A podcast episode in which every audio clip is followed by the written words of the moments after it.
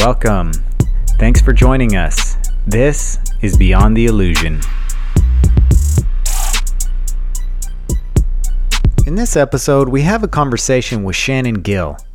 If you listened to season one, you'll remember that she was our first guest ever on this podcast. Shannon has a vast knowledge of astrology and is an influential figure in the astrological community. And since we are approaching the end of the year, and since there are some significant astrological events about to happen, we wanted to have Shannon back on to talk about these events and what's coming next year in 2020. It's always great to have Shannon on because she's someone who lives by her own rules and is committed to her spiritual growth, and you have to admire that in a person. It's obvious that she's a natural teacher and has lots of great knowledge to share with us in this conversation. Now, let's go to that conversation already in progress. It's about to be a new year, mm-hmm. and I think people are interested in astrology at that point because they want to know, like, what's coming. Mm-hmm. And I mm-hmm. think, I know you can't really say, but mm-hmm. you could give us a general idea of what's happening astrologically, I think. So, yeah. For me, I think of um, towards the end of the year. I, you know how weird I am. I go back through all of my journals and I look at what were the themes of this year, what were the key lessons, what do I need to let go of, and then moving into the new year, I start to look at okay, what, how do I want to focus? I mean, you know, obvious things like my business, but but also really, um, particularly my personal growth. What are the key themes that I want to focus on myself? And so that's where I think the astrological influences are important for me to take into consideration because again, I think of it like like a weather forecast. Mm-hmm. if I'm planning to um, go on a beach vacation, then but if it's if where I'm planning to go is going to be rainy, then I might want to reconsider um, what kind of vacation I'm going to have this year or where I'm going to go, and it's something like that for me. Yep. Yes, agreed. I do want to say first, mm. though, that the episode with you, it did pique a lot of people's interest, mm. and I got, I think I got more comments about the two episodes that I did that we did about you, or you know, there was one where we interviewed you, and then the next one I went and had a reading from you, and I think I got so much feedback over that because people were just so interested. They wanted to hear what was going on with me, which kind of surprised me, first right. of all, but secondly, I think they were just like fascinated by the whole process of what you do because it's just so it's not normal, you know. It's right. it's it's a very unique thing. So um, I did want to tell you that people commented on those episodes; they liked them a lot, mm. and you know, I, and you said that people even went to you That's after true. that. So so thanks for coming back and doing this again with us. Well, thank you for having me back on. And it is nice to hear that it did invoke some curiosity. Uh, it's true, it is this mysterious yet very powerful and accurate sacred science that is available to all of us and was actually once a part of everyday existence, you know, in the beginnings of time. And it was, you know, something that gave us access to direct knowledge. And of course, we were not as easily controlled whenever we needed, um, whenever, you know, the, the forces at B wanted to have the reins and whatnot. And if we had direct answers and direct control, then we would have no need for government or for church and state. And so it's been this interesting resurrection of astrology coming back into the field. And a lot of my work as an astrologer is not just to help people individually, but to help inform the collective of why astrology is actually an important part of, of civilization, that it's always been there and it's been something that was sort of subsumed by the patriarchy. And so part of my, my work is also just educating people as to the history of, of astrology and why it's so important that it's coming back online.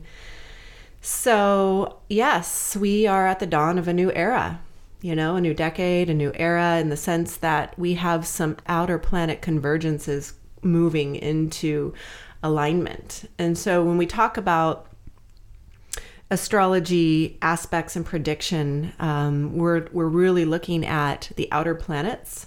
So the inner planets, right? Mercury, Mars, Venus, you know, we, we even look at the Earth and the Moon as we call them sort of the personal planets. And that's based on the fact that they move very quickly right? So, like the, moon, you know, every 30 days, it goes through all the signs. Mars takes a year and a half to go around the zodiac, etc. Um, when we get past, you know, into like Jupiter, Uranus, Pluto, Neptune, Pluto, those are the outer planets which are moving a lot slower. To put it into perspective, Pluto, the slowest moving planet, and yes, it is still a planet, it's not a planetoid. Um, it's 248 years to go around the zodiac. So, yes. So, what you're saying is that these outer planets that um, take a long time to move, then it has a, a big impact on us. Yes. More so than when the outer, or just just differently, So not necessarily more so. Mm-hmm. It's longer. The impact is longer, and they're known as the collective or the transpersonal planets. So, like, you know, we have a Mars aspect, and that might affect us for a couple of months. But when we're having a Pluto or a Neptune or a Saturn transit, we're talking about a year to two years. And we're talking about because they're further away, they're they're affecting change on a more collective level where the personal planets are affecting us more personally. Now, if you have an outer planet contacting a personal planet in your birth chart, that's going to have a personal effect, but it's going to last a lot longer than if you're having one of the faster moving planets hit one of your personal planets.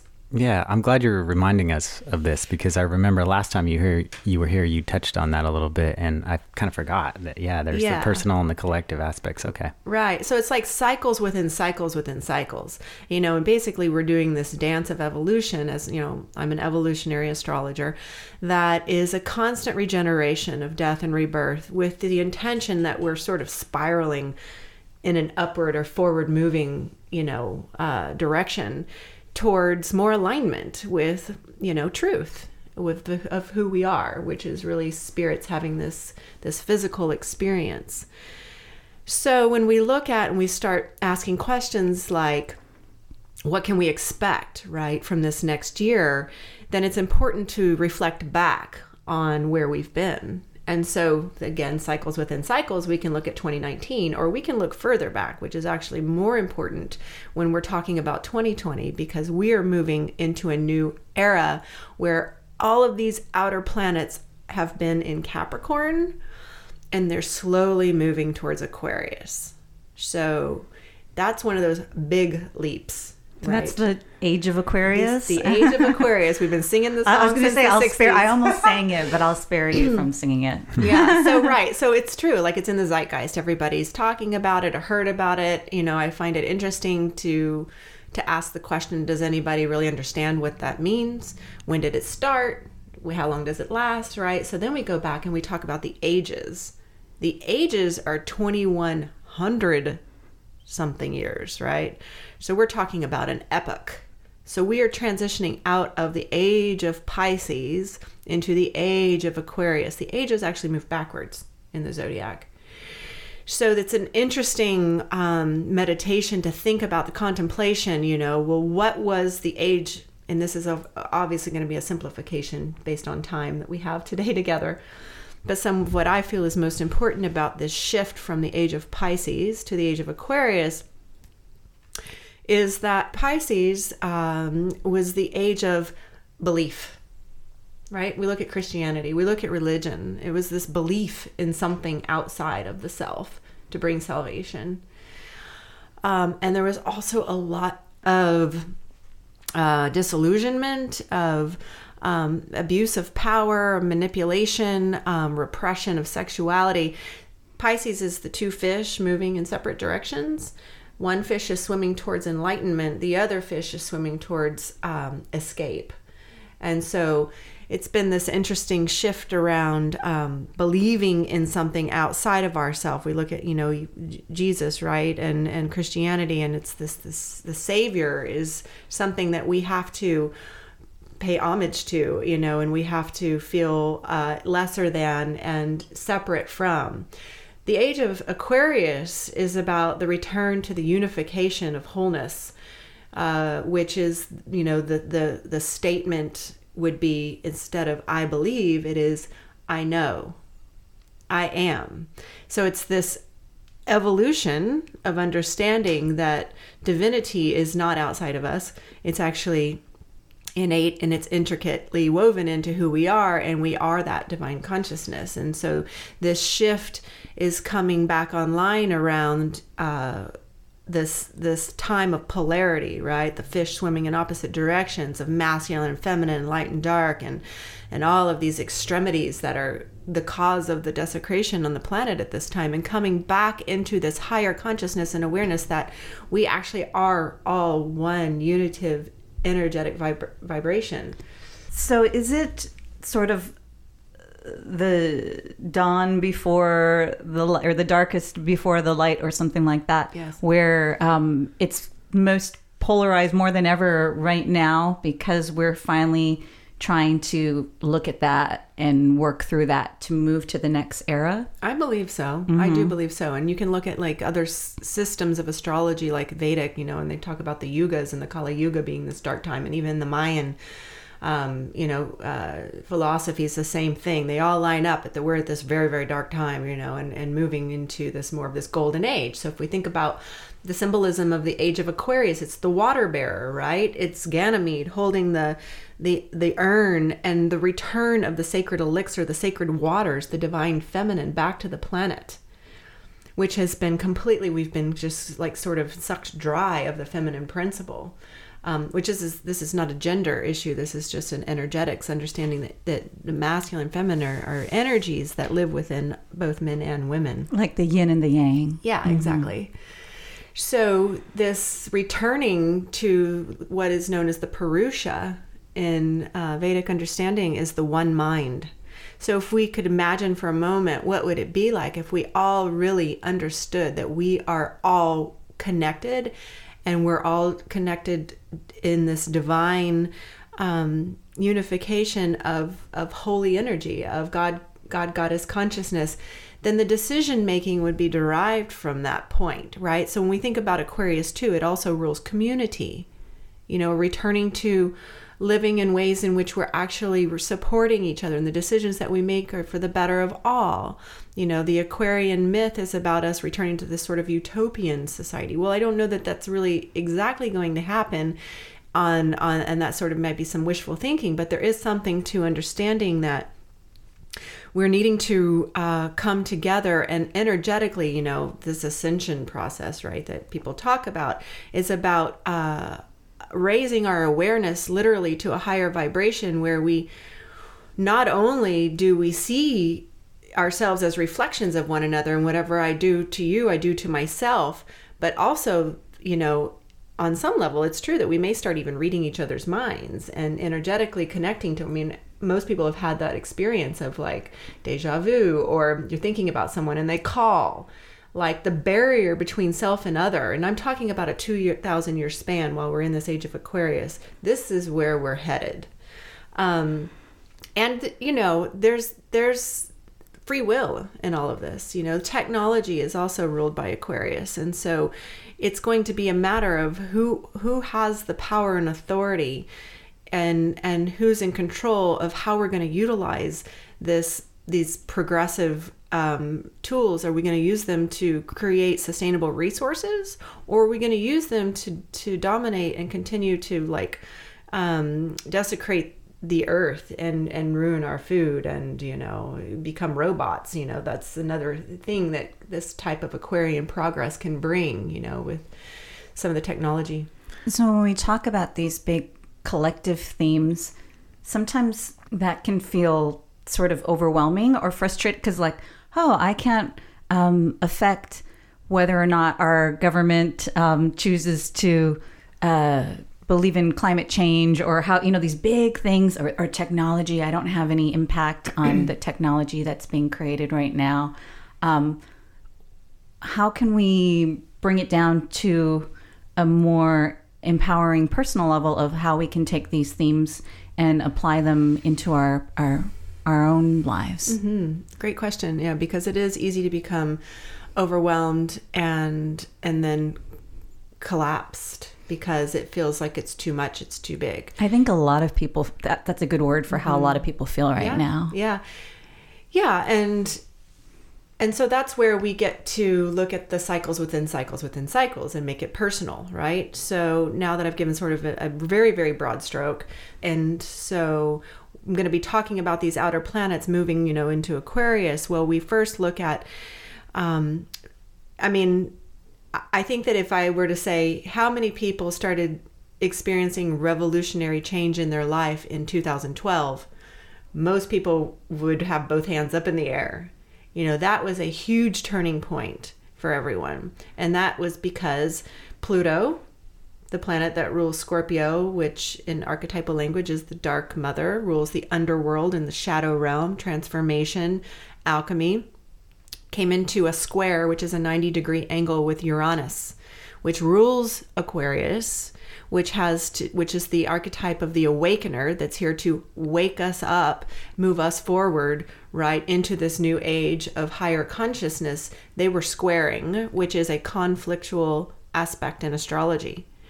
So basically, we started feeling this revolt with this higher consciousness pulling us up but the the dark underworld also requiring that we surrender into the difficult aspects of our emotional and psych- psychological being. So that's our wounds, our addictions, our attachments, our ego um, uh, gripping and false reality. And so basically, there was this sort of um, opposing energies, you know, up and down, and that was what was re- that's what a square is. It's saying we're going to move you forward, but there's going to be like a contrast, and it's going to require that you surrender and do some deep work. So with Pluto and Uranus, we can look back. Well, where was this energy derived in the 60s? That's whenever um, the 60s this revolt started happening, right? With the revolution and equality and and all this stuff around the freedom of sexuality and that liberating energy started coming forth. That's when they were conjunct in the sky in the 60s. That's they started a new cycle. 45 years later, 2012, they came to a square. So if we think about a circle, the zodiac is a circle. The planets are always orbiting in a circle, and some planets move faster than others. When they come into contact with each other, they're starting a new cycle. The Pluto Uranus cycle is the aspect of our lifetime for, uh, for everyone on the planet right now. So we're paying very close attention to what they're up to. Um, so in 2012, that's when everybody started having this sort of internal revolution going on.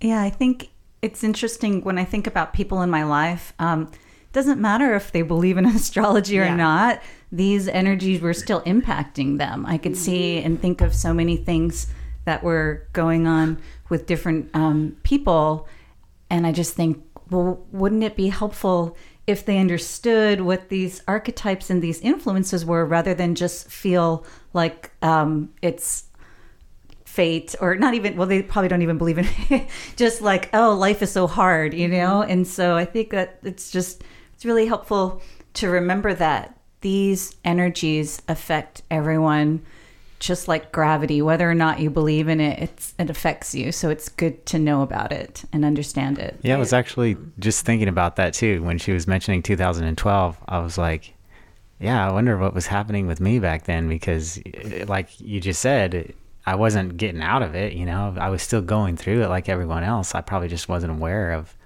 you know, this different aspect of it. Um, I did want to say something real quick about what you were saying earlier about this change uh, from one age to another. It's almost like there are all these different modalities and these different theories and these ways of thinking where people are recognizing that there is something happening where people are changing, like we are going through a shift, and everyone has different language for it. and a different explanation. But it's interesting to see your perspective because, you know, this is a very tangible thing. It's almost mathematical. You can just see it uh, and graph it basically. But we were talking to another guy um, a couple episodes ago, and he talked about the law of one, which is this channeled material that came in the 80s, early 80s. And uh, he says it, uh, one of the main points of this whole channel material is that we are going through this massive change right now that some of us will move on to what's called well all of us actually will move on to what's called um, fourth density mm. and it's actually happening right now so it's interesting to hear someone else say yeah there's an astrological shift happening there's this density shift happening it's all related somehow but kind of boggles my mind that all these different theories and ways of thinking are saying, yes, this shift is happening. And you can feel it in your life too. It's validating, you know, that there's these different languages and different ways of expressing the same unitive truth. Mm-hmm. So, you know, that's what's so beautiful about. Um, everybody can find their own language, their own belief, their own way. Some people like numerology, some people get direct guidance from spirit channeled material. It's all beautiful, but but the thing about astrology that you can't deny that it's true, it is all math.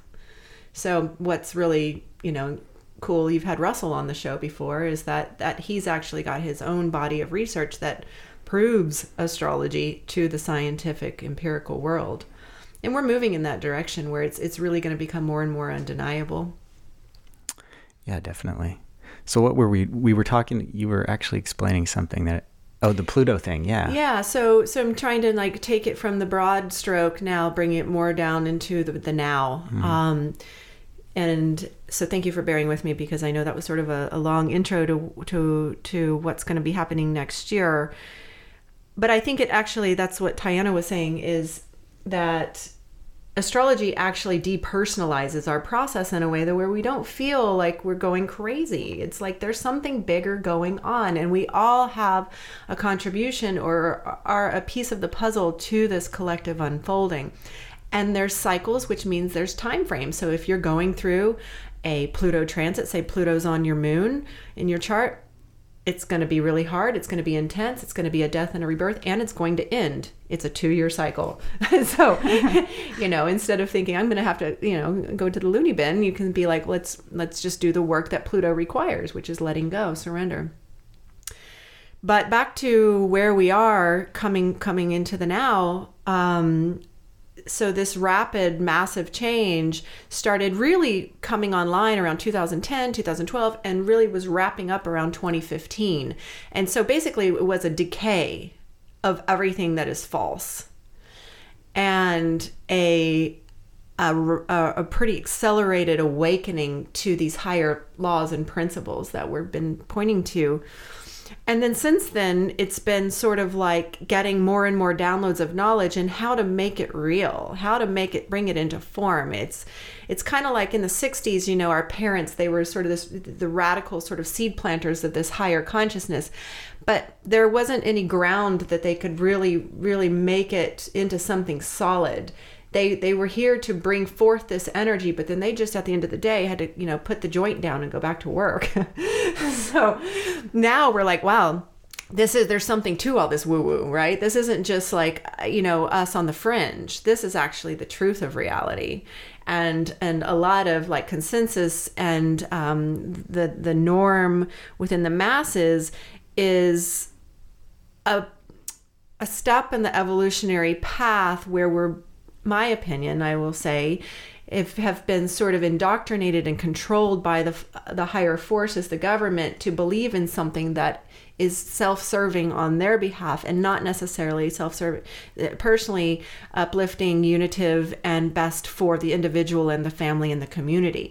So there's there's hardly any time at the end of the day just to survive in our system, which based on productivity and you know eh, consumerism speed, rapidity to to tap into the these more natural spiritual energies and really uh, make space for why we're really here. So we're kind of in this time where there's a shift going on where there there's the pendulum is swinging more towards the spiritual the intuitive the feminine um, out of severity you know things are also the, the the the intensity on the planet is heating up and we do live in a law of duality. So that is going to force the light also to shine brighter because if we don't do something and make better choices on the planet we're going to be in hot water. And who's to say that we're not already, not already in it and can't really get our way out of it? But but my point is just that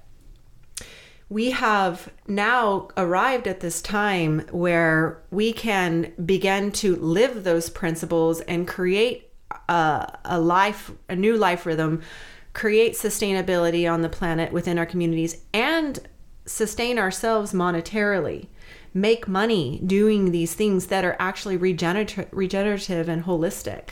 Yeah, what you were saying about our society and how it takes so much of our time and energy just to survive.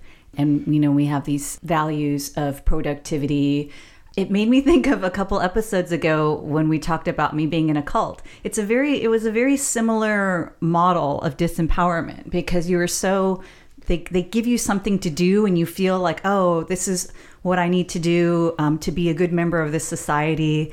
And you get so caught up in doing it that there's no time or energy left really for you to connect with your higher self or your deeper knowledge and wisdom. And it would be easy just to kind of get caught in that trap and be like oh well that's not my fault it's just society.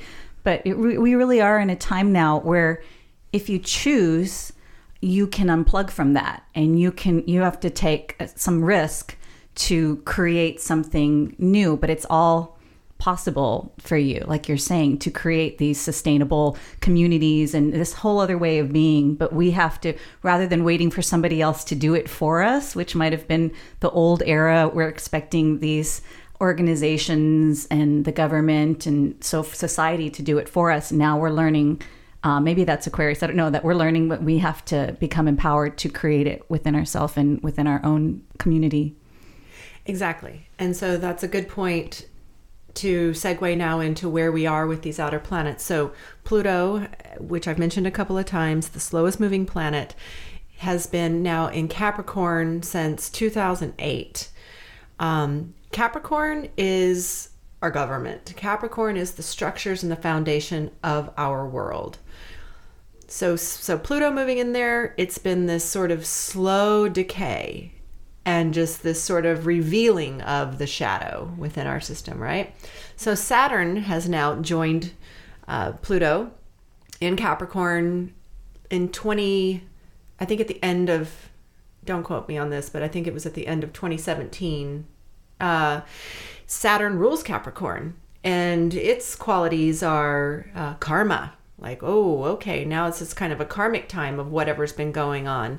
Um, it's about integrity. It's about um, being in alignment. And so i'm pointing to the outward like the system the structures of our world with also the understanding that as within so without what's going on outside is simultaneously going on inside. We also have a structure and a foundation and a root system so basically, you can use your intuition and you can meditate upon, well, what in my life, what structures or what, what have I been standing on? Is it solid? Is it real? Is it of integrity?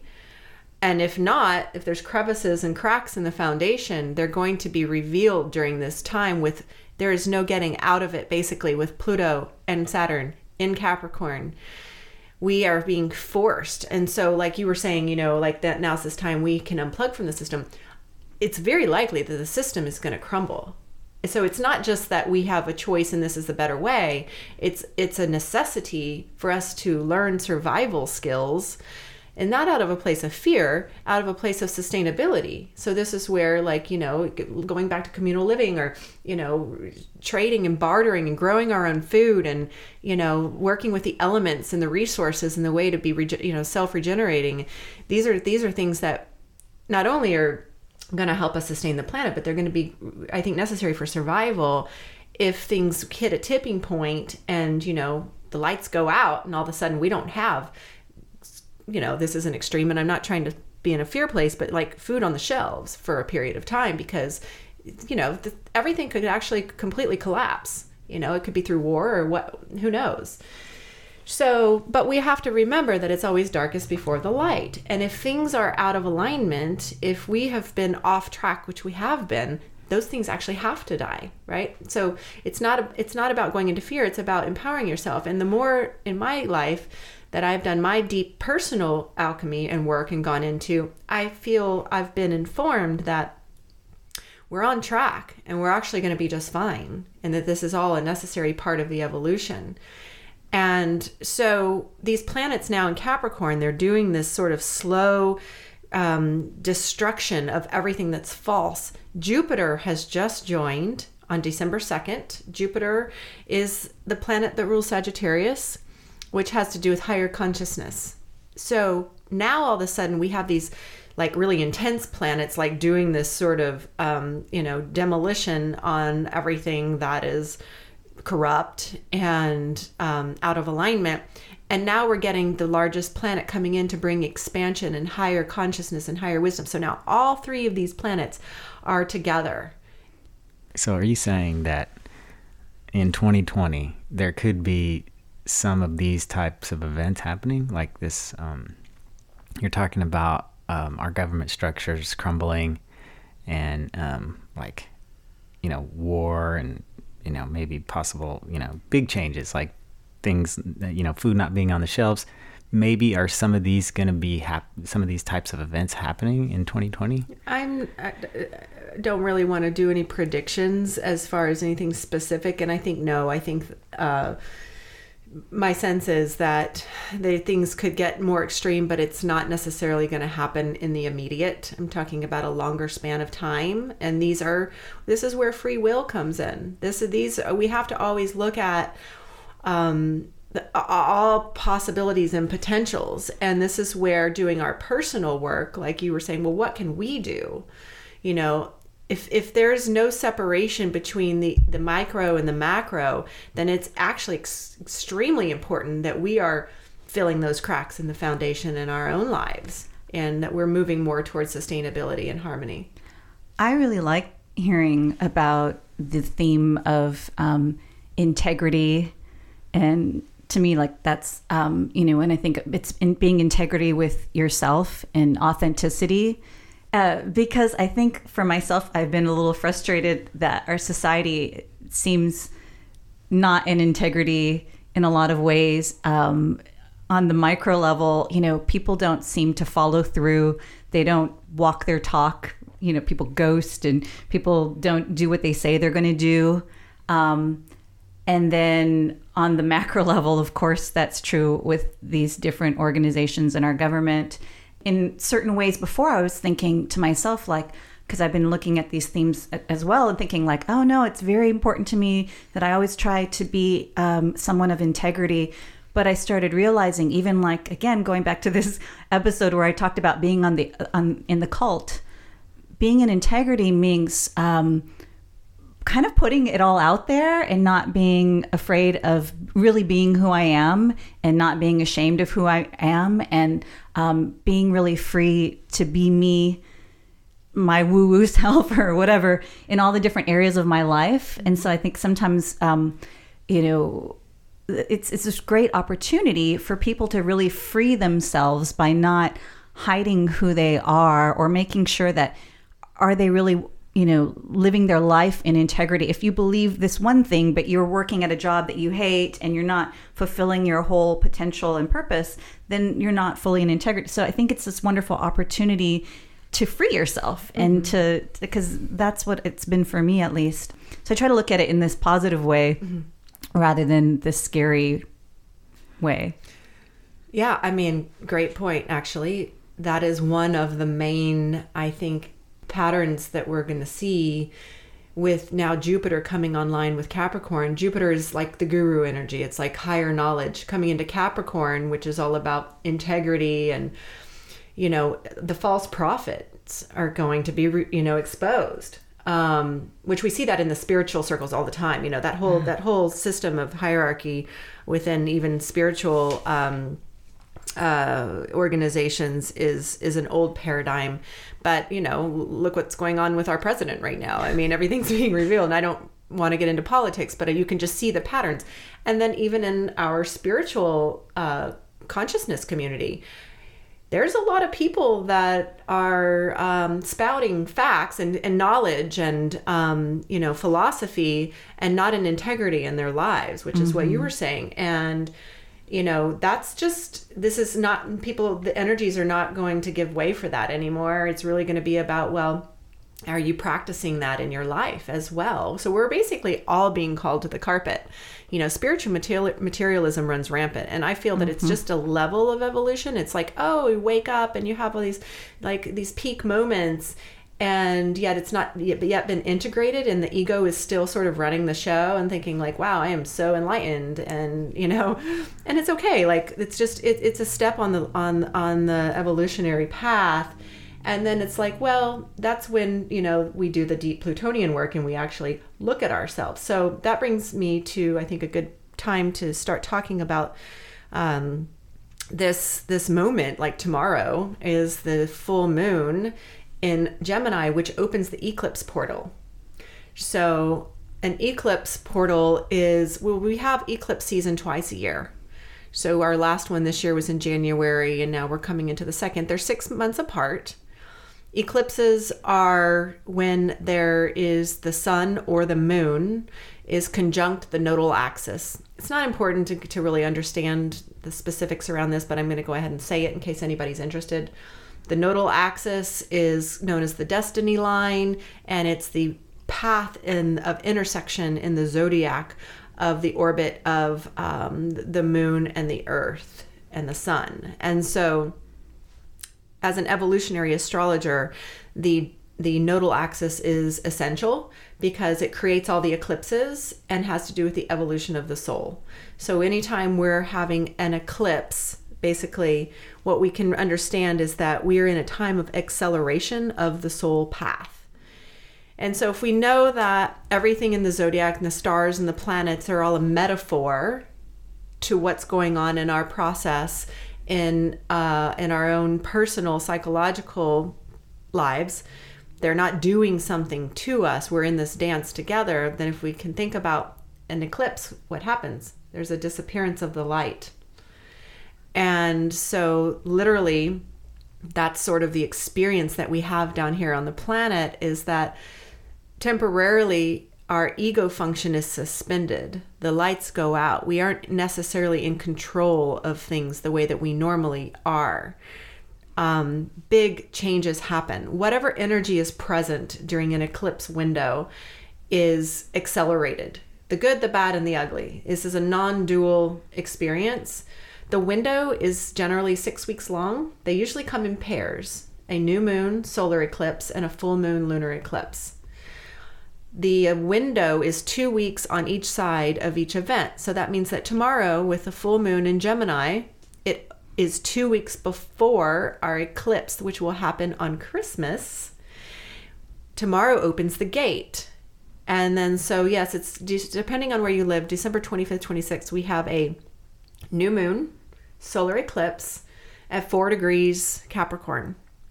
So a a solar eclipse on which is a new moon um, is a huge new beginning. It's a time of birth. So like again cycles within cycles, every new moon we have a chance to be reborn. We have, you know, 13 moon cycles in a year. When it's an eclipse new moon, solar eclipse, it's uh, the uh, effects and the impact are much more massive and f- further reaching on a deeper soul evolutionary level. So, eclipse window has to do with your deeper soul contract, karma, purpose, and what uh, where you are on that journey. So, with the lights out, the energies are destabilized. Um, as I said, it's an acceleration of, of what's going on on the planet. I lost my dad and my brother both passed over in eclipse windows because they were already on their way out. So it sped that up. If you've been someone who's been working some projects and seeding some things, and bam, they might come into fruition. You might have a meeting with someone that changes the course of your life forever. Those moments where the the the, the potency of what's happening has um, deeper a more meaningful experience than just a chance occurrence on a, a normal day. I'm glad you gave those examples because I was going to ask you, like, what kinds of things could happen. But yeah. Okay. Okay. yeah. Santa could bring you a wonderful gift on Christmas, or you could get a big lump of coal. It remains to be seen. Well, what's funny about that is that then we look at, well, what signs are the eclipses in? That gives us deeper, more meaning and information. And we are dancing with the Cancer and Capricorn axis in with this this eclipse season and that is the axis of family and the parents. Cat saturn is is generally referred to as the father and this cancer is the nourishing mother. And because what we understand is that um, the energies bring sort of surprise and shock and you know destabilization or or, or excitement um, to have that happening at Christmas is going to make for an interesting holiday. yeah, because that's a time when everyone's together too. Exactly. So, exactly. Oh, Yeah. this could be interesting. Right, right. and it's but it's really a beautiful, beautiful um, opportunity. So again, to look at cycles of time, the nodal axis, which is creating the eclipses, takes 18 years to go around the zodiac. So that means that only once in 18 years will we be going through this same of Cancer Capricorn. So if you want to look at the themes of what are we on a deeper evolutionary level working with, we look at 2000, the year 2000. That's whenever we had the beginning of the Cancer Capricorn polarity.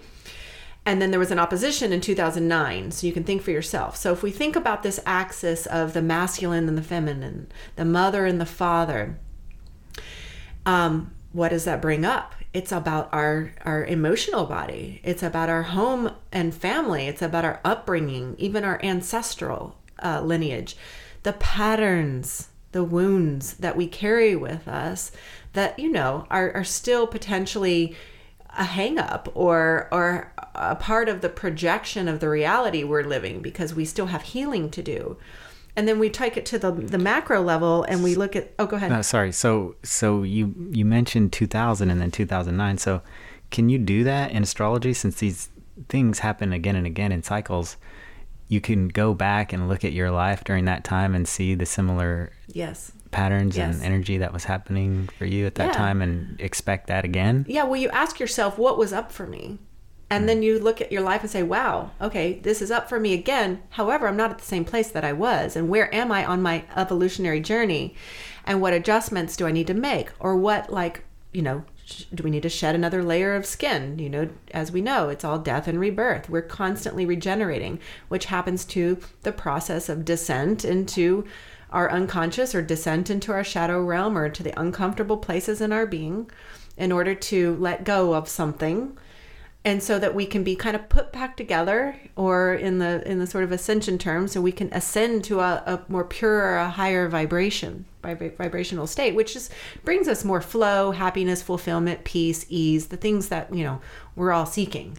That's why I find it really helpful to keep a journal because so especially nowadays so much is going on. Like again when I just look at this year I'm like oh yeah there was that and there was that and there was that in January or whatnot.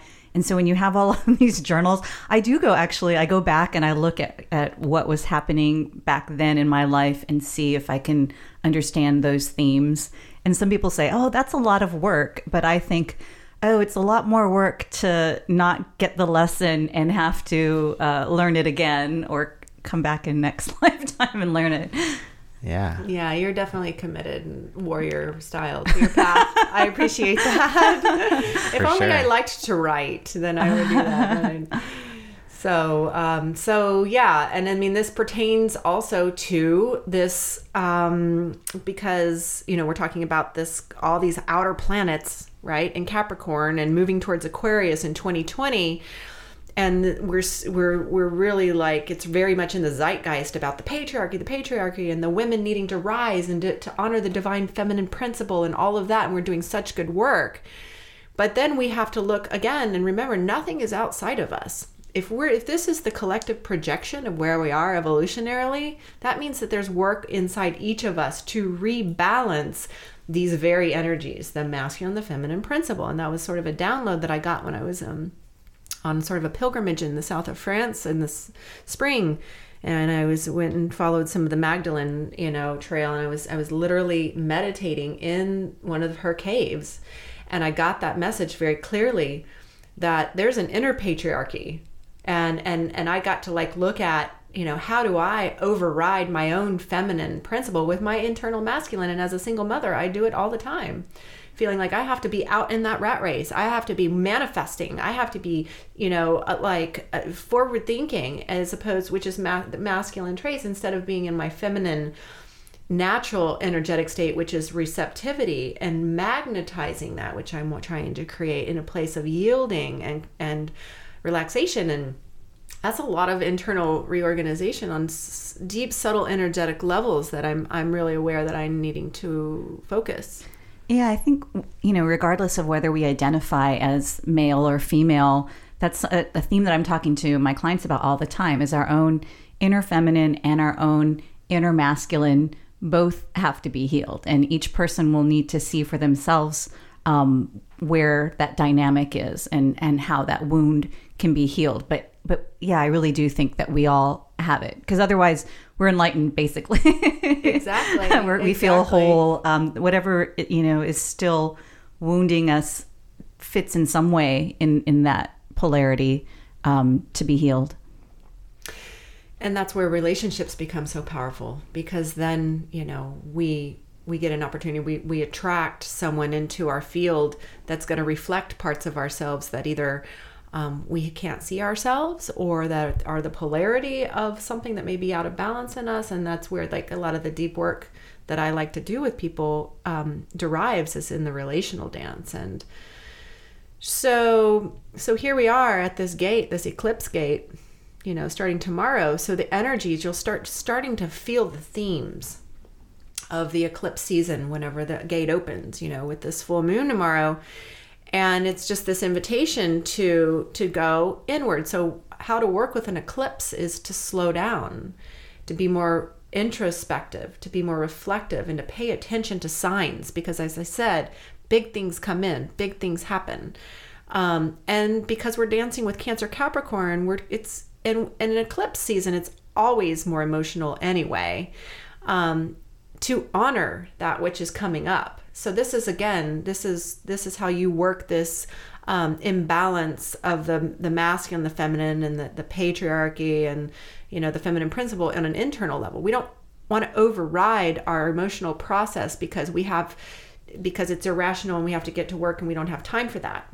You know that's where we're all looking at what is our relationship to our emotional body and do we have a, a healthy flow of allowing that feminine energy to move through when it comes up? And is there is there a stockpile of residue from material that has not been processed um, during eclipses and especially in a cancer capricorn eclipse that might be coming up? Or are we on the other end of the spectrum? It's different for everyone. Um, and are we just letting the emotional realm rule our life? And maybe we need to become more Capricornian and a little bit more um, focused on being in service in the world and, and working instead of just be, letting the emotional storm, you know, rule our, our existence. So this is an example of how there's a pendulum with opposites that we're trying to again find integration. So we will expect that uh, for the next six weeks we'll be working with some of that material. So as i said the first eclipse is the new moon solar eclipse on at christmas. Two weeks later will be the full moon lunar eclipse in cancer. And that's on january 10th and that's going to be a very actually powerful eclipse the one on Christmas feels very buoyant. It's conjunct Jupiter, which again is about expansion and you know Santa Claus. And I mean, I think we're, we're lucky that the one on Christmas is actually feels a little bit more um, harmoniously aspected by the other planets. The one on the tenth, however, uh, is the the full moon is always a full moon is emotional time, right? It's the fullness of the moon is bringing up all the unresolved emotional material from the unconscious. It's opposing the stellium of Saturn, Pluto, and Jupiter in Capricorn. So I've already probably said enough about um, the sort of uh, gravitas of these planets opposing a full moon on a lunar eclipse. It's a huge time of, um, I just feel this sort of uh, um, eruption of emotional material potentially coming up of anything that has been repressed, anything that we've been in denial of. It's a karmic time again, as we're talking about eclipses are always about our karma and our dharma. So, really, you know, the invitation here is to not sweep anything under the carpet. Take this opportunity, understanding that we have a chance to take a quantum leap on our evolutionary path, turn towards it, whatever that might be, um, and make space for that. And again, you know you look at the patterns like what have i been working with in in, in this since we can say 2012 or we can say the year 2000 you know? It, it's different for everyone and this is where astrology is quite complex but if you can work with someone in your own personal birth chart it actually um, can bring focus to more specifically how it's affecting you in your life because the eclipses will fall somewhere in your chart that gives more information. So you would, for example, the solar eclipse at four degrees Capricorn, you'd look on your birth chart and say, well, where is four degrees Capricorn in my chart? Where is this new moon solar eclipse, birth of a new cycle happening? oh, it's in my it's in my 10th house of career. Oh, wow. Okay. So that means that I should take that leap out of this job. I should start that business. You know, this is where you have free will, but the energies are lining up in a certain direction, you may you find alignment with the planets, mm-hmm. right? Mm-hmm. Like you said, you know, you're you're gonna uh, go on a vacation where it's going to be raining. You're either going to take a raincoat or you're going to choose to go somewhere else. You know, if you mm-hmm. know what's coming, and that's the power of astrology, right there. Yeah, I I like that advice that you gave a little earlier, where um, you said essentially you should look at yourself. You should like take this time, take this opportunity, really to examine what's happening in your life and do the work. Mm-hmm. And and I think that's really good advice because so many people I know aren't living the way that you and Tiana live, where you do have this self-reflective um, point of view. And I think that things could be so much. I don't know. I want to say easier, but I mean maybe so much more. Like the things that are happening to them could take on a certain level of importance if they would take the time to look at themselves. And I, you know, I've recently started, not recently, but you know, maybe over the last couple years or so, started looking at my life that way. And it's not, and I'm not just going through the motions anymore, even though that not that much has really changed, you know, outwardly. I still go to my job, I still come home, I still have my family. Everything's like that is the same, but it's dramatically different on the inside mm. because I'm looking at what's happening to me and my thoughts and, and just my life in general in a different way. Mm.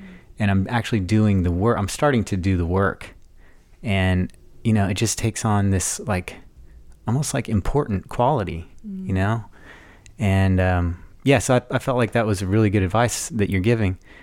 And then also how you were saying that, yeah, maybe, you know, all these uh, cycles are occurring astrologically, but they impact each person in a little bit different way. Mm. So it's nice to know like how that's going to impact you. And that's what I got from from going to the reading with you. And I thought that was really a great thing that you do for people. Yeah, thank you very much. It's it's so true. Um, you know, just just knowing your birth chart is I mean, I'll never forget the first real reading that I had wasn't until my 30th birthday. And I knew that day that I was to be an astrologer and I was already um, you know, doing healing work. But the doorway into the deepest crevices of our being is right there in the chart. And that day that the astrologer was able to explain to me um, and sort of redefine all the intensity that I had been through in my life in a way that was um, empowering and actually helped me understand it was it was actually a part of my gifts and a part of my um, my power was to go through all of these things that that now I understand were really like initiations, you know, into darkness or intensity or loss, trauma, all these things that I could have otherwise felt very victimized by. And what I've really woken up to, you know, since then and and through a lot of other means is is that and with really which is a basic understanding of evolutionary astrology is that we are co-creating our existence there is no room for feeling victimized by life even in some of the most challenging and difficult experiences from my belief system and my work on this higher spiritual level, we are sort of in cahoots with with with God to create the very dramas in our life that reveal that which needs to be healed. And that comes through unfortunately contrast and pain. We don't just wake up in the morning and think, "Oh, I think it's a good day to grow or change," you know. I wish it were that easy. I like how you both, um, so how you both explained um, that the tool of astrology, and I also like Tim how you explained um, how how this self awareness and introspection shifted the way that you experience life. Your life didn't change, but the way that you experience it changed, and that's how you became empowered through becoming more introspective or self aware. And I really like this theme of empowerment mm-hmm. because a lot of times people will take astrology and feel very afraid and disempowered like oh my god this energy is coming in this is going to happen because mm-hmm. i have heard a lot about 2020 being the year of karma mm-hmm. and that um, karma is going to be served and that can sound very scary but again just this idea that um, by paying attention within ourselves we can choose how to navigate that and then it's, I don't know. It reminds me of like I travel solo and I go out and and there's just a lot of unknowns in my trip and there's going to be a lot of things that change. I can't micromanage and plan it all, but I have a lot of uh, confidence in myself that I can navigate that. So I'm not afraid of that. I, I like that piece. I don't really want all of my trip to be micro planned. That just that's not very fun. So I know that when I go go, there's a lot of unknowns and I, I get excited about that and I look forward to that. And I believe in myself. And there'll be points on the trip where I'll feel totally overwhelmed and I don't know how I'm going to get, you know, from here to there. Um, but it always works out. And then I look back and I feel really great about it. And I feel like that's sort of you know, what astrology is kind of offering up to us and um, self reflection is offering up to us. It's true. So, you know, when I hear Tim, you're saying that, you know, your life has changed dramatically because you have actually turned inward mm-hmm. and started doing, like, quote unquote, the work, which of course looks different for everyone, but then it's actually not different. It's the same because it's really about facing the truth of ourselves, um, facing the truth of our motivations, of our, um, where we're aligning our consciousness, you know, what's most important to us. And from my experience, whenever I started doing the work, you know, and mine came through a lot of hard knocks, you know, it's kind of like forced. It's like, oh, you can go down this road to hell, or um, um, magic starts happening. You know, whenever you find alignment with source, like Tiana's, you know, referring to her, the flow of her vacation, wow, it's unlimited possibility. And I really want to bring that as far as like looking into 2020 that those people that have been building that foundation, right? That have been finding alignment and integrity with their path and have allowed whatever death to happen needed to, whether it be a marriage or a job or an addiction or um, whatever whatever it is for you specifically. This Jupiter higher consciousness is coming in and saying, this is the year you're going to make it real. This is the year where the integration can happen of the above and the below. Capricorn, Earth, which is resources. It's it's it's our day to day, you know, experience. Um, Sagittarius is this, you know, more the spiritual realm. It's we really have been working this sort of um, slow integration of these opposites and these polarities that really is feeling like we have this real opportunity to tap into um, this this energy that's creative and that is is not just in our mind and and this utopian vision of some reality and that is not woo woo and it's not far fetched that we can actually have a harmonious creative um, life that we can enjoy and and create more space for experience and and expression and com- connection with people and with community. And so I think, you know, probably it's important to start talking a little bit about the the actual aspects of 2020. Um, so, you know, right out of the gate, you know, into the new year, come January, we're still in the eclipse portal, right? So that's just going to make for an interesting beginning because there's going to be a lot of change and things are being reshuffled. You won't be able it's it's it's common that you can't see what's going on during the eclipse window. So remember that. Don't try to define too much right now. The lights are out, right? Well, the the so there's the sort of more intense, impactful lunar eclipse full moon on January 10th. January 12th is the exact conjunction. Conjunction means together, same exact degree in the sky of Pluto and Saturn. So as I told you, they've been moving towards each other. Pluto, Pluto's been there since 2018. Saturn came in and has been slowly catching up because it moves faster than Pluto, right? You're Sat- talking about when you look up in the sky, you can mm-hmm. see them this way. Okay. Exactly. And so Saturn actually has only a 28 year orbit. People hear about their Saturn return. That's when it comes back to where it was in your birth chart when you were born 28 years later. Then you have your second Saturn return when you're 56, which is about coming into your sort of croneship or your eldership.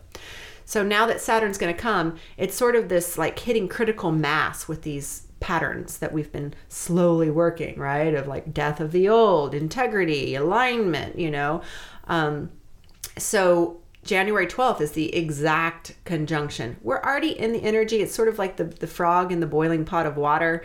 You know, I'm sure you've heard that analogy. It's like if you put a frog, you know, and throw it into a hot pot of boiling water, it will jump out, you know, but if you put it in a cold bo- water and you turn it on and it slowly heats up and slowly heats up it's just like oh oh oh oh god i'm you know i'm dying it's too late i can't get out of here um, i'm not trying to like be fatalistic or anything. I always think it's funny that all these old expressions have to do with like harming animals. Yeah, I, mean, I know. Sad, but sorry the, That's that's a- a bad example No, no, it's Um, a good but i guess my metaphor. point my point is that like it's it's important to think like oh on january 12th it's going to be this huge thing it's possible it absolutely could be and the energies will be very intense that weekend because we have the eclipse and we have the, but the the themes we're already in them okay so they're just sort of reach, reaching this pinnacle expect around that weekend for things to be quite interesting. Um, the invitation is just to be intentional. Like I'm hosting an event out at my retreat center all weekend long. We're going to do a ceremony. Ecstatic. We're going to dance. We're going to, you know, name our intentions for this new year in accordance to the astrology. Um, we're actually going to be doing Kambo, which is a, a, a medicine from the Peruvian jungle that helps people to detox from emotional toxicity, physical uh, ailments. So if you're in Austin and you're interested in that, you can reach out. Um, so that's right out of the gate in January. And then the eclipse portal will close on January 24th, which is two weeks after the lunar eclipse, right? I said they're six weeks long at the Aquarius new moon. I find it interesting that it's Aquarius new moon, right? It's like um, this sort of like peeking into this aquarian where you know these these themes of aquarius right which which again i keep saying this is the larger cycle and what we're moving towards at the end of 2020 i'm going to jump up there for just a moment on the winter solstice december 21st jupiter the planet of expansion and higher consciousness and saturn integrity, alignment, they come together at zero degrees Aquarius, which means they officially move out of Capricorn together and into Aquarius together at the same time at zero degrees Aquarius. This feels like the true plunge into the Aquarian age to me. And I mean, it's controversial to Aquari- to astrologers, you know, when it's kind of like trying to discern when when the sun rises you know is it is it when you see the the glow coming up or is it when you actually the sun is already there? You know you, you, the energies are present. But you know, the fact that these two outer planets are actually moving into the sign of aquarius feels like okay it's on right so this this closing up of the new moon feels like it's sort of this pre- precipitating of this energy that's culminating for 2020 and you know it's interesting. I'll go ahead and just just say a little bit more about this uh, moving into the Aquarian age at the end of the year, or the sign of Aquarius is that Aquarius is an air sign. So we're moving from Earth, Capricorn, which is like everything we've been talking about, foundation, resources, um, you know, um, root systems, into air, which is you know Aquarius again, higher mind, levity. Um, you know, capacity to tap into higher vibrations, you know, people who are on this path of, and we all have this um, potential to become more in tune psychically and spiritually, you know, and so bringing these heavy outer planets into this higher vibrational state is evolution. Saying, oh, wow, we are all kind of moving up and out of the density. We have opportunity to move more towards this sort of unitive consciousness that is, that is not just theory anymore that was in you know, we talked about in the 60s it's actually we're getting more we're getting closer to actualizing this reality so between you know January and December there's some other pretty important things going on that I was going to talk about if you guys are still open for that Yeah, definitely. Yeah, go ahead. Okay. So, uh, let's see here. April. So Jupiter and again, planet. I always think about a good way to remember the energy of Jupiter is it's the largest planet. Most people know that, right? So you can just always remember that it brings expansion, opportunities. It's known as the great benefic, it brings blessings. It's not good astrology to say like, "Oh, I'm having a Jupiter transit, everything's all good," because really if we look at things in a non-dual way, we understand that if there's sometimes going to be expansion, that means that something has to be taken away in order to bring this new window of opportunity, right? So sometimes you can experience things that on an ego level feel like pain or loss but it's always with the evolutionary benefit of you in the long run right so jupiter highest uh, higher expansion energies will come into conjunction with pluto. So a minute ago i was talking about saturn and jupiter. Now i'm talking about pluto and jupiter. They're coming together at 24 degrees capricorn on april 5th so in 24 degrees Capricorn is my North Node, which Tiana, um, you and I are uh, birthdays are in the same year, so it's pretty close to yours as well. It may be another degree off. This is just a little personal side note. It means it's personal to us because our North Node is our soul's karmic destiny point. So Jupiter and Pluto for everyone in the sky is coming together. So again, Jupiter's going to expand Pluto. They're coming together. So it's like their energies are going to be holding hands. What is Pluto? Pluto is the dark mother. It's the uh, process of empowerment through the death and rebirth uh, process of life. So does that mean that I'm trying to process this? So death and rebirth might be a, a huge theme transformation yeah let's just call okay. it transformation i think that there's a lot of stigma around death and when i say death i'm I, I look at death as an illusion. And so I, I don't want to uh, put any kind of negative connotation into this alignment. Although I wouldn't um, say that there's, it's not possible that there will be some change, which sometimes looks like loss. Mm-hmm. Um, but really, the two of them coming together is to enhance this Plutonian energy, which is actually about power. It's about, um, it has also to do with our sexuality. Uh, you know our creative life force is our sexual energy right and so if we're talking about um, pluto we're talking about the creative life force and the and the power of regeneration that comes through the flow of that um, that current the sexual current. So there can be an explosion of creativity. Um, again this all comes back to where are people on their path? Are they doing their inner work?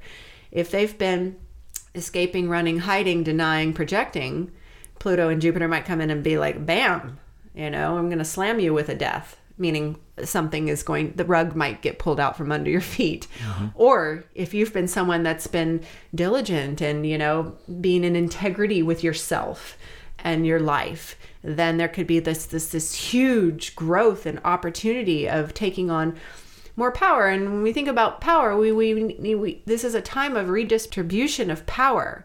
That's what's going on in the government. If if the people who have the power out of integrity, that's going to be revealed. We need the people who are in integrity spiritually, emotionally to have the power. And what is power? You know, power is the creative force that you know, if we what are we going what do we want to create collectively or personally? So this conjunction is going to happen 3 times in uh, 2020 because the planet's retrograde. Um, you know, same with the Saturn and Pluto. They're going to come together, you know, more than once. And so the whole year will have these themes. This is just the moment that it's exact. So, so that's another big um, moment to to kind of reflect upon, and what does that mean for you? And then we can. I was going to talk a little bit about the retrogrades this year. So we retrogrades um, are when a planet is perceived to be going in reverse in the sky. Well, logic says that's not possible, right? And it's not actually literally what's going on. And and the best way to understand a retrograde is like you know, pretending you're in the uh, in a car on the highway and you're zooming down the highway and you're looking out your window to the left and you pass another car. It's an optical illusion that that car on the left looks like it's going backwards. So that's what's going on with the planets when they're retrograde is that the earth is speeding up so that looks appears like the planet that's in retrograde is going backwards. But the mysterious thing is that it actually has this direct effect on us down here, where the energies kind of um, are suspended and are sort of in this wonky, sort of non forward moving linear fashion that they normally are. So, Are retrogrades always times when we should be looking back and Yes. and, okay, reviewing So- and remembering? Yes, that's it. That's exactly it. The re words retrograde, review, renew, reevaluate. It's a time to press pause on the forward movement of that energy and to to look at how it's going because it's so easy we get on the hamster wheel and we're just go go go go go it's like wait a minute where am i going am i even in alignment so then we look at what planets in retrograde and whatever the energies of that specific planet are the is the theme of what we're reviewing, reevaluating, all those things, right? So so most people have heard of Mercury retrograde. Well, Mercury, you know, is such a fast-moving planet. It retrogrades every year 3 times for 3 weeks. So I'm not going to go into that very much. Okay, but but only every once every other year does Venus and Mars retrograde. yeah, know. There's a little bit of like, oh, not again, right? So, yeah, May 13th through June 25th, Venus will retrograde in Gemini. It's about six weeks. So, yeah. this is a personal question, but my Venus is in Gemini and it was retrograde in my birth chart. Does that impact me differently or oh, Okay, so then you'll be in your Venus return because it's returning back to where it was when you were born. And is I guess I was going to say is that a good thing, but I guess no, nothing is a good thing or a bad Yes. thing. It just depends. Great. Yeah, it's we're living in, in a non-dual. Pers- we're trying to be non-dual here. That's what that's our it's our goal. now we'll talk about it and maybe Yeah. see how that feels. um, but you know, when we're talking about a Venus retrograde, Venus rules relationships, and it's essentially always primary to look about uh, your relationship to yourself. So then it's like, oh, relationship to self. Okay, then we can think back to the eclipse time, like, oh, the relationship of my masculine and my feminine, the relationship to like, you know, is self love and self worth and self value, and and do I have an inner lover, and am I always seeking outside of myself, and do I feel worthy, and all that stuff. It's totally loaded.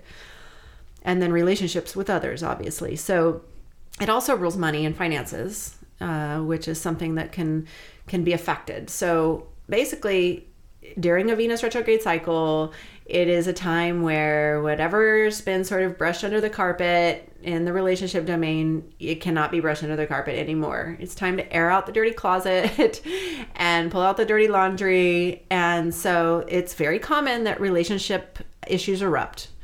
Um, talk about like a, a, in a, a relationship new relationship coming in during venus retrograde it's very common that an old lover comes back into your life. It's so weird. It always happens. Like somebody will contact you from high school or or you'll if you meet somebody new it can feel like i've known this person before like from a past life. It's generally sort of the understanding that people relationships that start during venus retrograde aren't necessarily going to be the longevity most stable.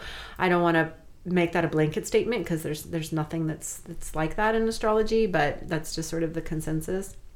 Um but during that window it's just the time to you know again we have to look even at our relationships as a constant cycle of growth and evolution which comes through guess what? Death and rebirth. You hit plateaus. You fall asleep together. You know you change. You grow you have to be checking in you know i mean i love like my therapist every year on their anniversary they go away she says we get really drunk and we act and we see if we want to stay married we all we, th- we throw everything out on the table from the whole year That's- Wow. and they sort it out and they've been re- renewing every single year That's smart. yeah yeah and That's it- brave. it's totally brave and it should it keeps it fresh instead of like oh together forever amen till death do us part you know i mean no i mean that's not evolution that's where we we fall asleep very easily in relationships and we keep each other stuck. So you know people who are really committed to their evolutionary path will constantly be checking in with that mirror reflection knowing that they're just there we're there essentially as um, partners to help each other grow and evolve. And that takes doing the work right? So so rolling up the sleeves during venus retrograde it's in gemini. Um, gemini you know if there's some levity to gemini. Gemini is the um, archetype of the communicator so it has to do with communication so that's going to be the, a main theme. You know are we communicating well? Have we been holding things in? Do we need to take some communication courses you know? Um, it also rules like kind of like your social uh, social dimensions of your life. It could be like wow we never go out anymore. Like what's up? Like maybe we just start doing some things new. Um, and during the actual retrograde it's this time of review. And then when it goes direct it's you know it's beautiful because there's this reboot opportunity this renewal you know that can happen. Or some relationships will be like this is just this is we've come to a, a dead end here you know and that's always a possibility so then um, we're going to go through another eclipse season uh, in the summer. So this will be the last eclipse season in cancer capricorn. So as i said you know cycles right? So so the nodal axis is in a, a pair of signs opposite signs for a period of a year and a half.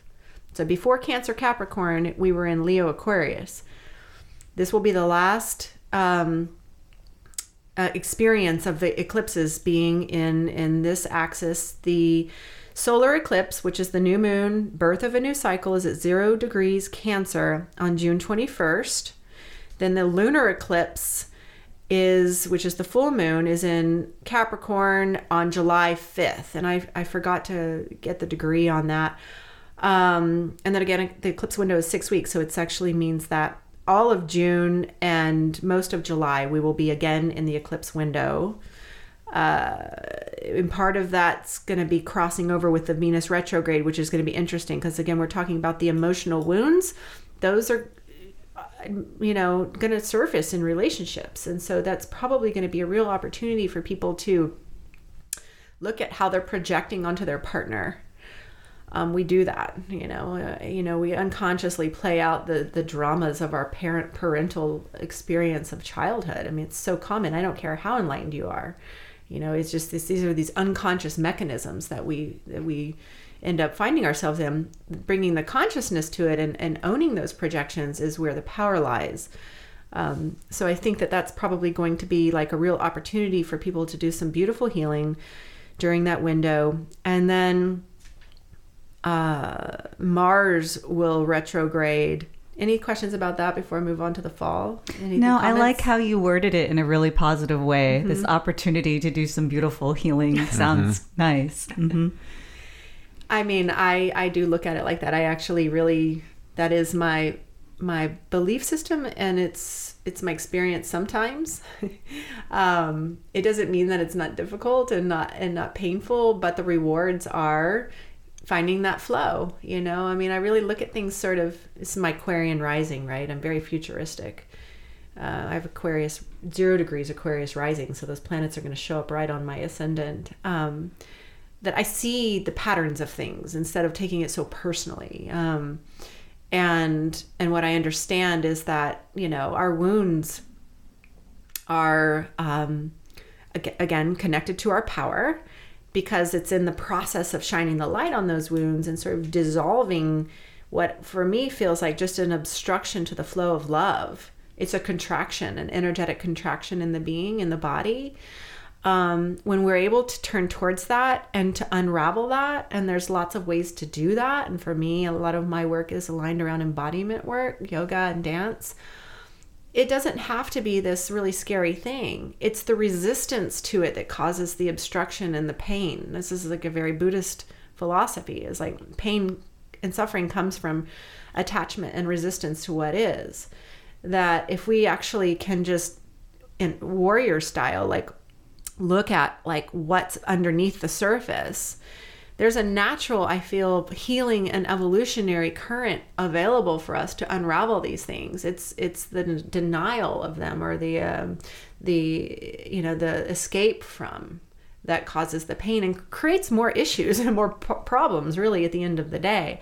So that's why it's so powerful during a retrograde cycle or an eclipse cycle.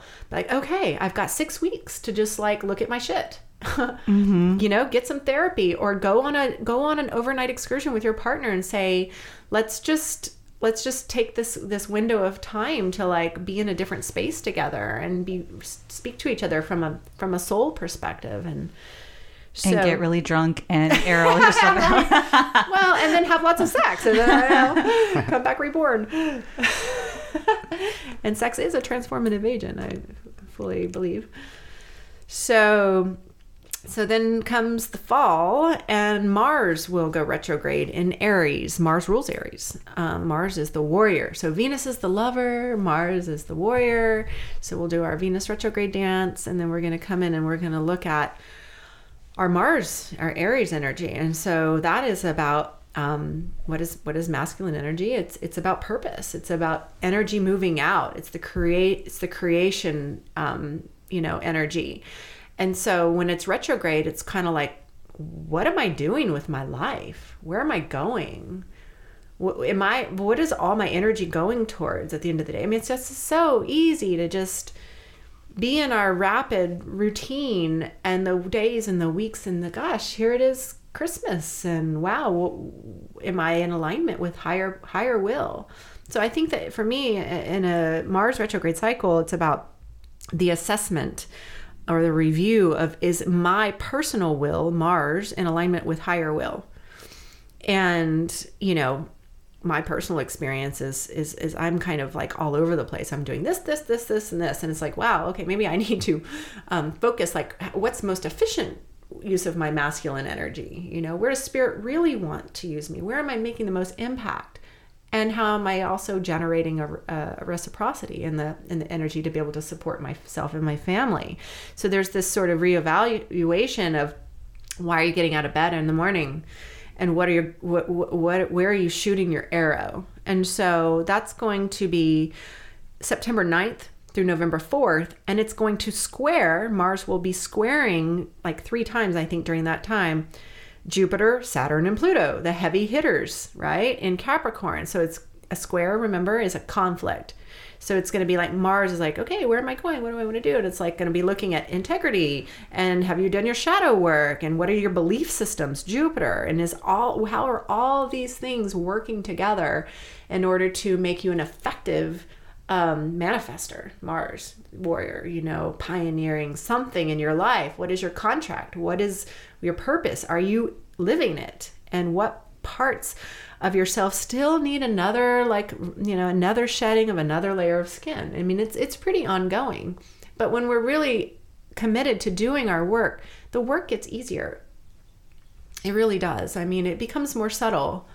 And and i think jo- just being aware of what the work is yeah. does make it easier. Sure, yeah. sure. Because at that point, then you know what to do. I mean, you just exactly. have to do it. Exactly. And that's where, again, astrology is so powerful. So, working with someone who can help you to understand your soul blueprint is a huge leap forward as far as that, you know. And I mean, intuitively, I think people know but it's validating to see that oh this was written in the stars when i was born. And this is beyond this one lifetime. This is something that i've been working on for multiple lifetimes. Wow i better get with it. So so that's in the fall.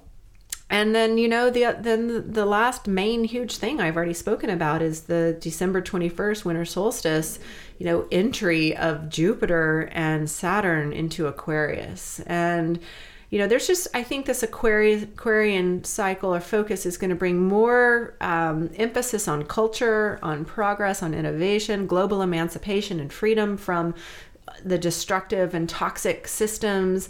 Um, you know, we're moving, I think, more and more towards this sort of collapse of of of it being just about greed and you're seeing more and more conscious uh, businesses showing up and and more and more conscious people wanting to get into the system in the government, you know, Marianne Williamson. It's like th- th- this is huge progress, you know.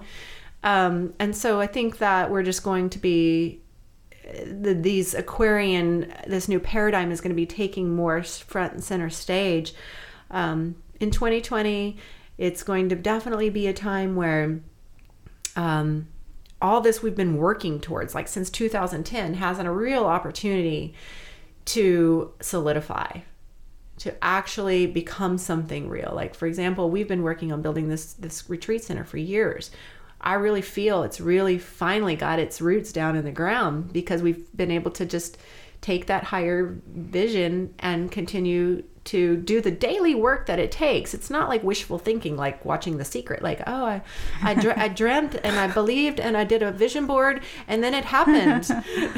you know, it's it's like you have to actually do the grunt work, the day to day, you know, practices and and all those things. That's all that Capricorn energy Yes. for next year, right? Yeah. Yeah. Mm-hmm. 2020, it sounds like a very powerful year. In my really like overview, broad stroke, which I guess is always true, but what I really hear is like if I had to think of one thing, it's um, pay attention and do your inner work, Yes. and and you'll get through it okay. Absolutely, I think that's great analysis. Yeah, it's it's like uh, the year of it's about time.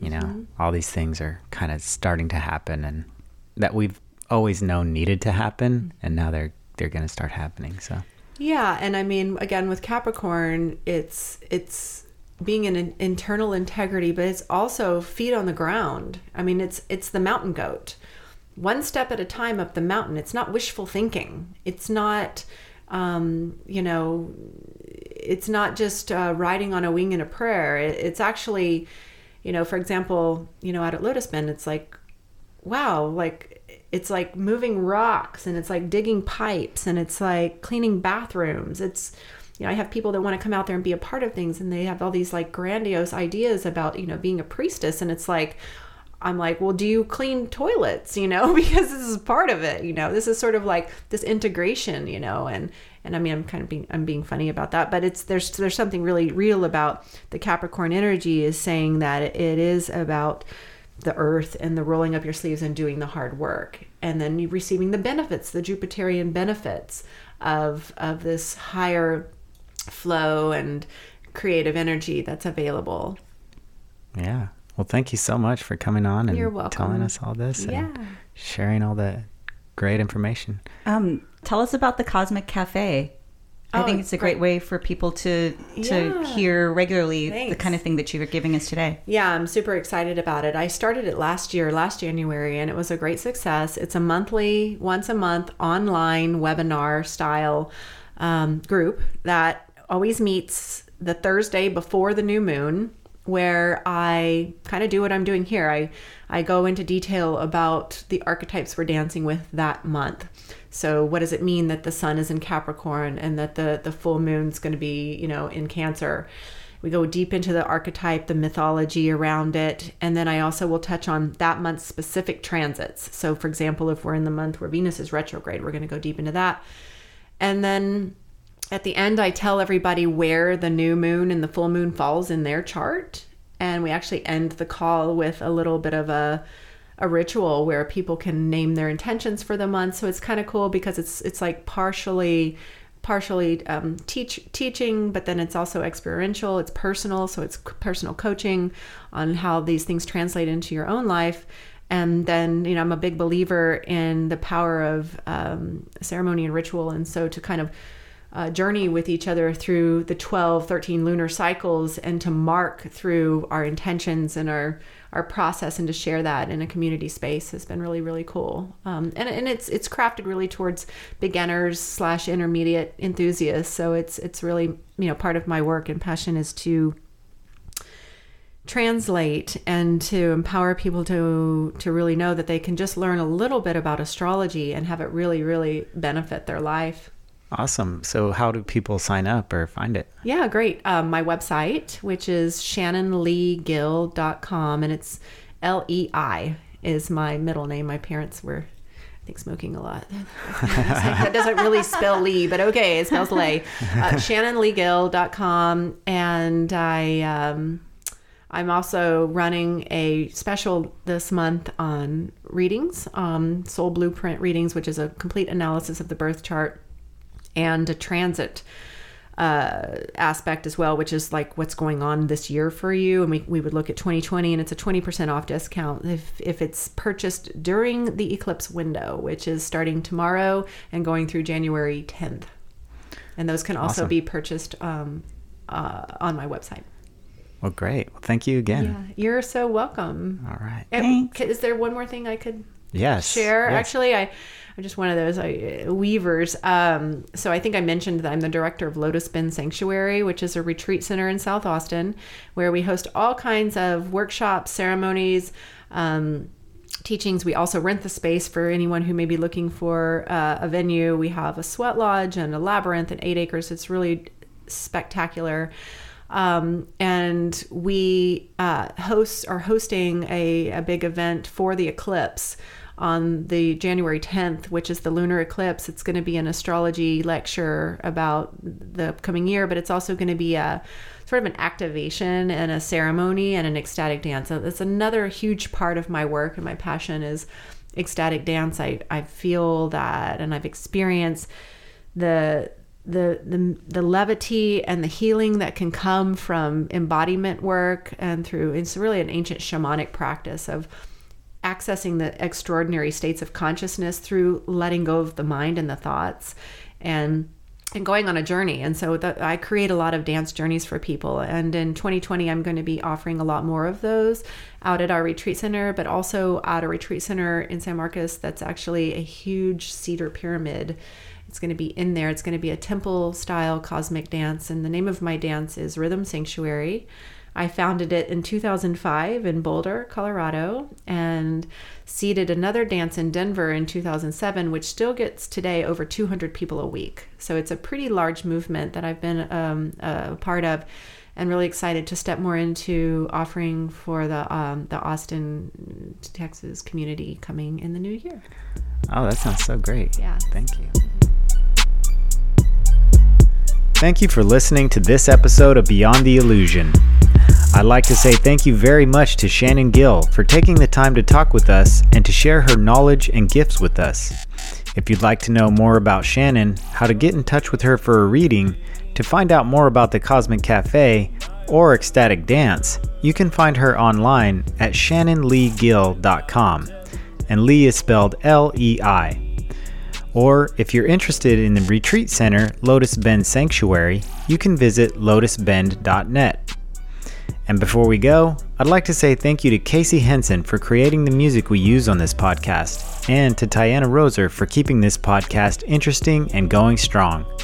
For more information about us or to access past episodes, please visit our website, beyondtheillusionpodcast.com.